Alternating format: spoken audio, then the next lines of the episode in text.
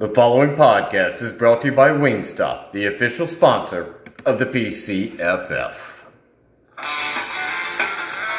Welcome to the PCFF podcast. It is Wednesday, October the 6th. I hope you all are doing well. Four weeks are in the books, 10 weeks still left in the regular season. So if you're one and three or two and two and not feeling that great about things, there's still a lot of time to improve. If you're two and two or three and one, and you think everything's going great, there's still 10 weeks left in the regular season. So we'll be right back to talk about what happened week four, what to expect in week five, and what happened here in the last five or six hours because of free agents. All right, so week four came and went, and boy, we had some barn burners talking about late Monday night dramatic stuff. Uh, first, let's start off with Pittsburgh, who, who had to have a win. They were 0 3 coming into this matchup with New York.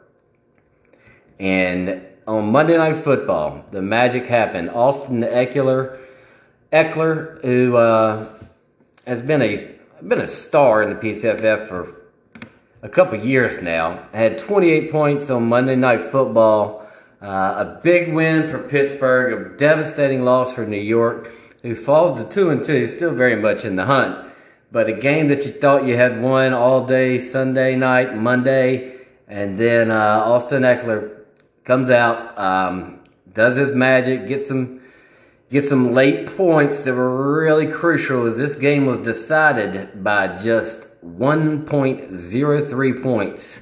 Uh, there was a kicker differential in that one if you're keeping course. Ekeler, of course, your player of the game. Joe Burrow played well. Aaron Rodgers played well. Derrick Henry played well for New York. But, um, you know, a, a, tough break for the Criminals. And, um, you know, to have a kicker, uh, you know,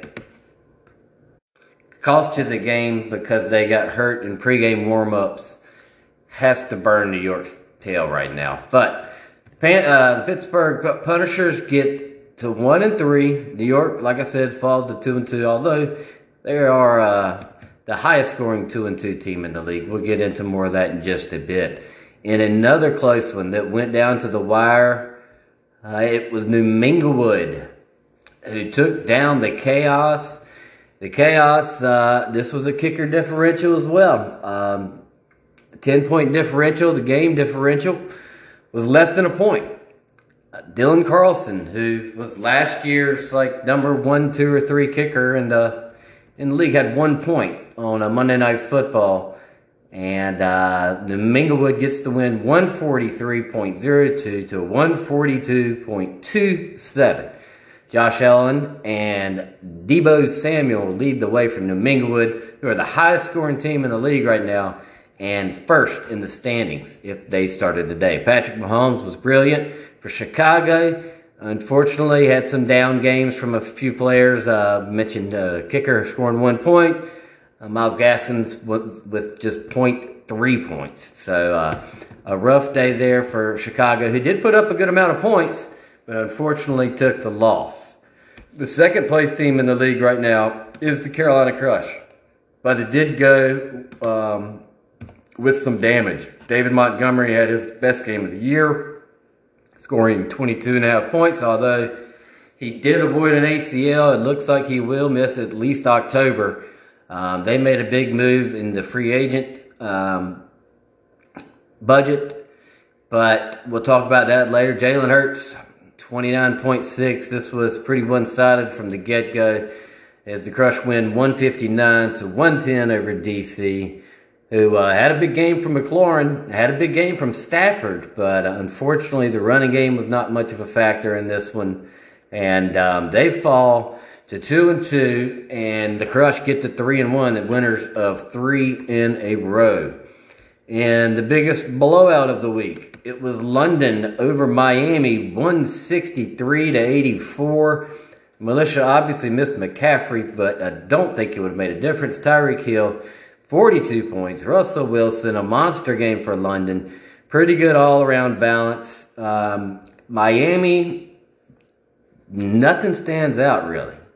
Maybe Chenault. He's going to be a big factor going forward. But they need McCaffrey back quickly. Um, they need more than just 9.27 points from their quarterback, Tom Brady. We'll see how the adjustments are made. Miami falls to 2 and 2. London improves to 2 and 2. And in a big game amongst 1 and 2 teams, the Kodiak Grizzlies beat the Tennessee 39ers 141 108. Um, big games in this one from Kodiak, from Saquon Barkley, encouraging. James Robinson played well. Uh, for the Niners, Kyler Murray's been spectacular. But after that, a lot of average games.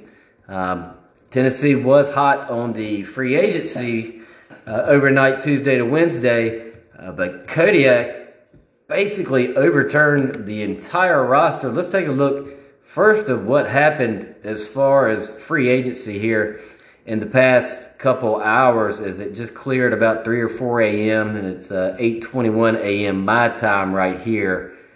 Let's see. Sorry, I'm working without a mouse here.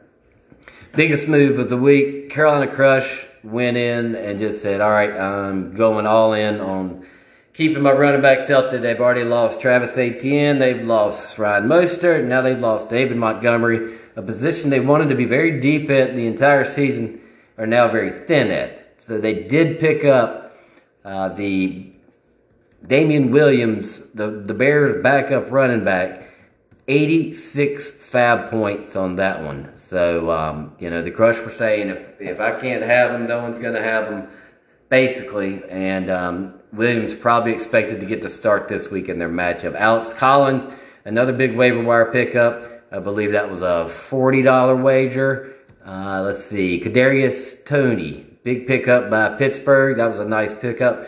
That was a $31 cost. DC picking up Dawson Knox, the Buffalo tight end, for $15. Um, Miami, or excuse me, my, uh, Miami picked up uh, Samaje Perine for $6, which is a good discount for a guy you might have for the rest of the year. You know, Joe Mixon got hurt this past year, and last week they said he was week to week for 10 weeks. He never returned for the season, but he very much well could be playing this week, which would make Perine pretty much irrelevant. Minnesota defense picked up by Pittsburgh. Uh, Dallas defense picked up by Kodiak. Daniel Jones for Tennessee. Miami with Van Jefferson. Uh, you can kind of do the rest from there. So a lot of action overnight. Um, you know, teams starting to feel the pressure of, you know, do I go ahead and, and unload a bunch of money on a pickup? And a couple teams did, especially myself. Um, but, you know, when you draft six running backs and three of them are already hurt, it's somewhat of an important position in fantasy football, especially with the bye weeks coming up in the near future. Week five matchups. All right, first of all, your game of the week is going to be Miami Militia and the Chicago Chaos. Brian Perry against Bryson Letchworth. Should be a good one. Both teams two and two. Both teams need a win. Another huge matchup. New Minglewood against DC. DC trying to avoid falling below 500. New Minglewood trying to get to four and one. Carolina and Tennessee, the Brother Bowl. Uh, Carolina's got the small favor in this one right now. There's a small favorite. Trying to get four in a row to get to four and one. Tennessee desperately needing a win. They were very active in some pickups. Kodiak, who had probably five or six pickups, a lot of them after free agency cleared and they or the waivers cleared and free agency was the issue. They faced New York, both teams two and two. However, New York has a lot more points to them. Kodiak needs this one.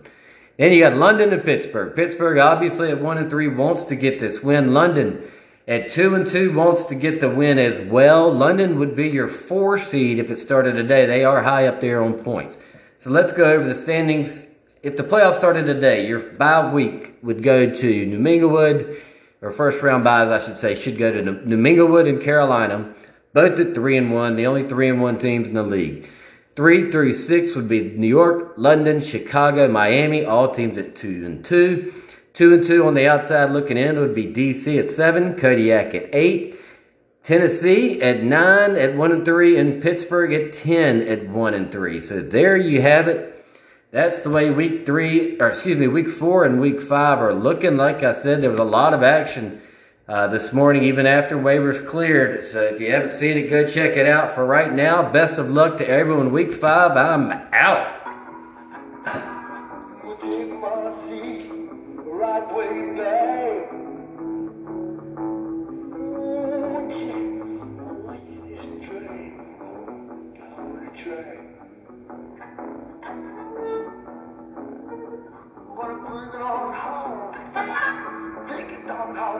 You. Watch out, watch out. That was